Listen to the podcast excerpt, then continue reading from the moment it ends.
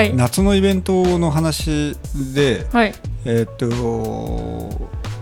うん最近フェスとかも普通にやるようになったでしょ。うん。なんかまーちゃん行きたいとこあったりする、フェスですか、うん、フェスは一番行きたいのはやっぱフジロック行ってみたいなとは思いますね。フジロックのどこが魅力がフジロックはもうそもそも屋外、うん全部屋外ステージっていうのと、うん。ずっと音楽やってるっていうのが魅力かな、朝とかも来た時にもう音楽流れてるみたいな、うん。あじゃあもう泊まり込みであ行きたいっていうすよね。フェスですよね。まあフジロックねまあねいいですよね。行ったことはなえなある？ない。苗場でしょ？うんうん。まあね。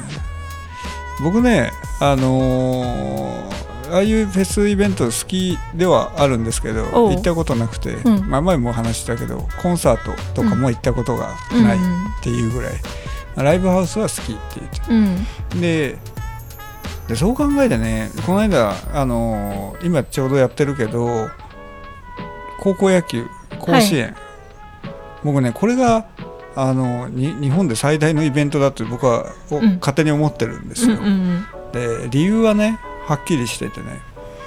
あの文化スポーツ両方盛り上がる、まあ、応援団ブラスバンドうんうんみたいなのがあったりとか、まあ、地域で協力してこうあの週、ね、いろんな学校が、うんうんうん。ね一緒に協力し合ってブラスバンドを結成するとか、まあ、そういうのもあったりとか、で何より最大なのは小さい子供からおじいちゃんおばあちゃんまではいはい。盛り上がれる、うん。しかも家族うん。で出てる選手の家族とか、うん。まあ、そういったので3世代にわたってまで、うんうんうんあのみんなで大騒ぎするじゃない。確かに。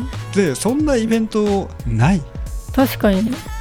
でしょ。うん。だから僕は最大のイベントだと思ってるんです。あでもねこの高校野球に物言いたい。ひ物を申す。この流れで？いやあのね僕が小さい頃っていうのははい。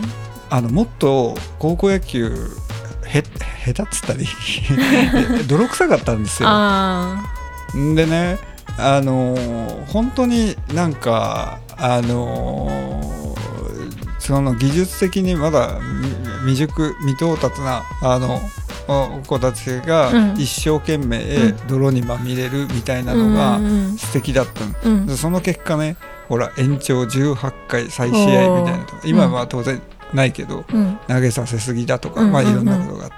でそもそも投げさせすぎとかあのそういう球数制限とかそういうのが設けられだし。でこれはあのなんていうの人を守るためには大切なことだしねで今年なんかは日中はやらないみたいな話になって、うんうん。休憩時間を設けてうん。連続して4試合やらないとか、ね、暑い時間に、あのーこう、ね、試合をさせるっていうのは熱中症の要因にもなるしでじゃんじゃん水飲ませるとか、うんでいいんですよ。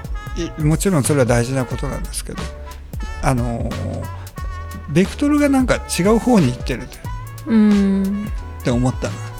であのーいつの間にかプロ養成大会みたいになってるんですよ。ああ はいはいはい。だからみんなプロっぽいんですよ、うん。佇まいが。うんうんうん。で特にスター選手みたいな。うん。超高校級っていうのを言われる人が、うんうん。超高校級すごい使われるじゃない。うん超高校級いっぱいおるなと思っうんうん。て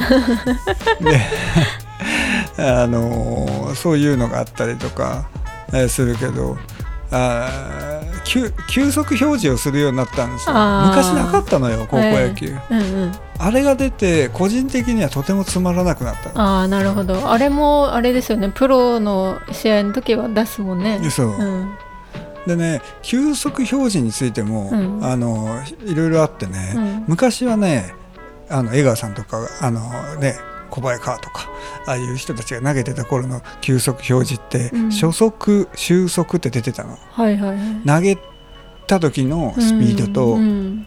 あの球がうん。キャッチャーミットに収まった時の速度。うん。で大体5キロぐらい差があるあの5キロから10キロぐらい。はい。であのーこれってあの例えば江川さんが150キロ投げました。で、えー、収束まあ江川って古いですねまた、えー、の収束は143キロとか、うん、いう感じ。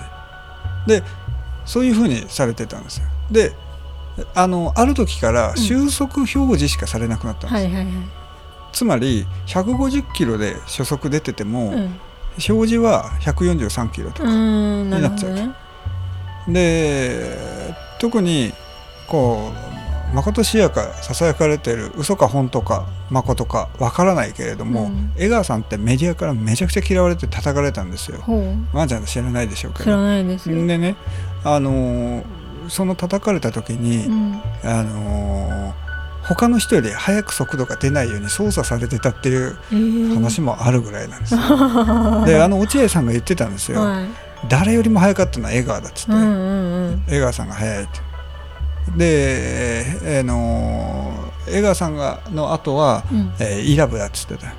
イラブヒさん、はい、もう僕もイラブさん大好きですけど、まあ、そこがほらメディアで悪くいろいろ言われて、うん、2011年7月27日原上玲さんと同じ日に亡くなられてるんです。でその藪さんめちゃくちゃピュアな野球少年なんですよ、その野球少年がそのまんま大人になって、うんうん、今の大谷さんと全く違う性質で野球少年だった、うん、あなるほど。でもめちゃくちゃ研究するんですよ、はいはい、藪さんって150キロぐらいしか出ないんだけど、うん、大谷さんの160キロで速いって言うんだもん。で理由はねあのボールが見えないんだって。あ球がどこから出てくるか、はいはいはい、だからそれとリリースポイントがあの、えー、な何打席打者に近いところでリリースされるから、うん、そこからの150キロだから速速いってそれと初速と収束表示のやつでもそのあのそんなに変わらない、う。んうん、これねなんかいろいろ研究でねいろいろあるんですよね。キレのあるストレートは初速収束が、あのの差が大きい、はい、なんか初速と収束の差がちっちゃい方が速いような感じするんだけど、はい、なんかまあ速いは速いのか。だけどキレがあるかあるないかっていうのは差が大きい方があるというような話。でねなんかだいぶ話それてきましたけど 最近ほら佐々木朗希さんとか、はい、あの大谷さんとか、うん、大好きですよ、うん、大好きなんだけれどもあの球速表示にめちゃくちゃみんな沸き立つじゃない。165キロとか言ってないなって、であれってあのー、気づいてほしいですね操作されてる可能性もありますよっていうことを 知ってほしいなと思います。ちょっとメディアに踊らされてる感じですか、私たち、うん、だからなんかそのイラブさんとかはあのやっぱり自分でそのどうやったら打ち打てれにくいかっていう投げ方とか、うん、そういったのもやっぱ研究して、はい、あの人たち、まあ、落合さんもそうだったけどやっぱ野球選手って股関節が大事っていうんだよね、うん、下半身がもうとにかく大事、だけど今の人たちはウェイトトレーニングして上半身鍛えるっていう、うん、だからほら僕は苦手な人がいますよねソフトバンクのああはいはいはい まああんまり言わんとこ。なんかね自分の時以外は誰って休んでる？まだまだ言ってるね。まだ言ってる。まあねそんなのもありますけど、まあ、夏のイベントはえー、甲子園が最高に面白いんだと、はい、いうことを言いたかっただけです。プレゼンでした。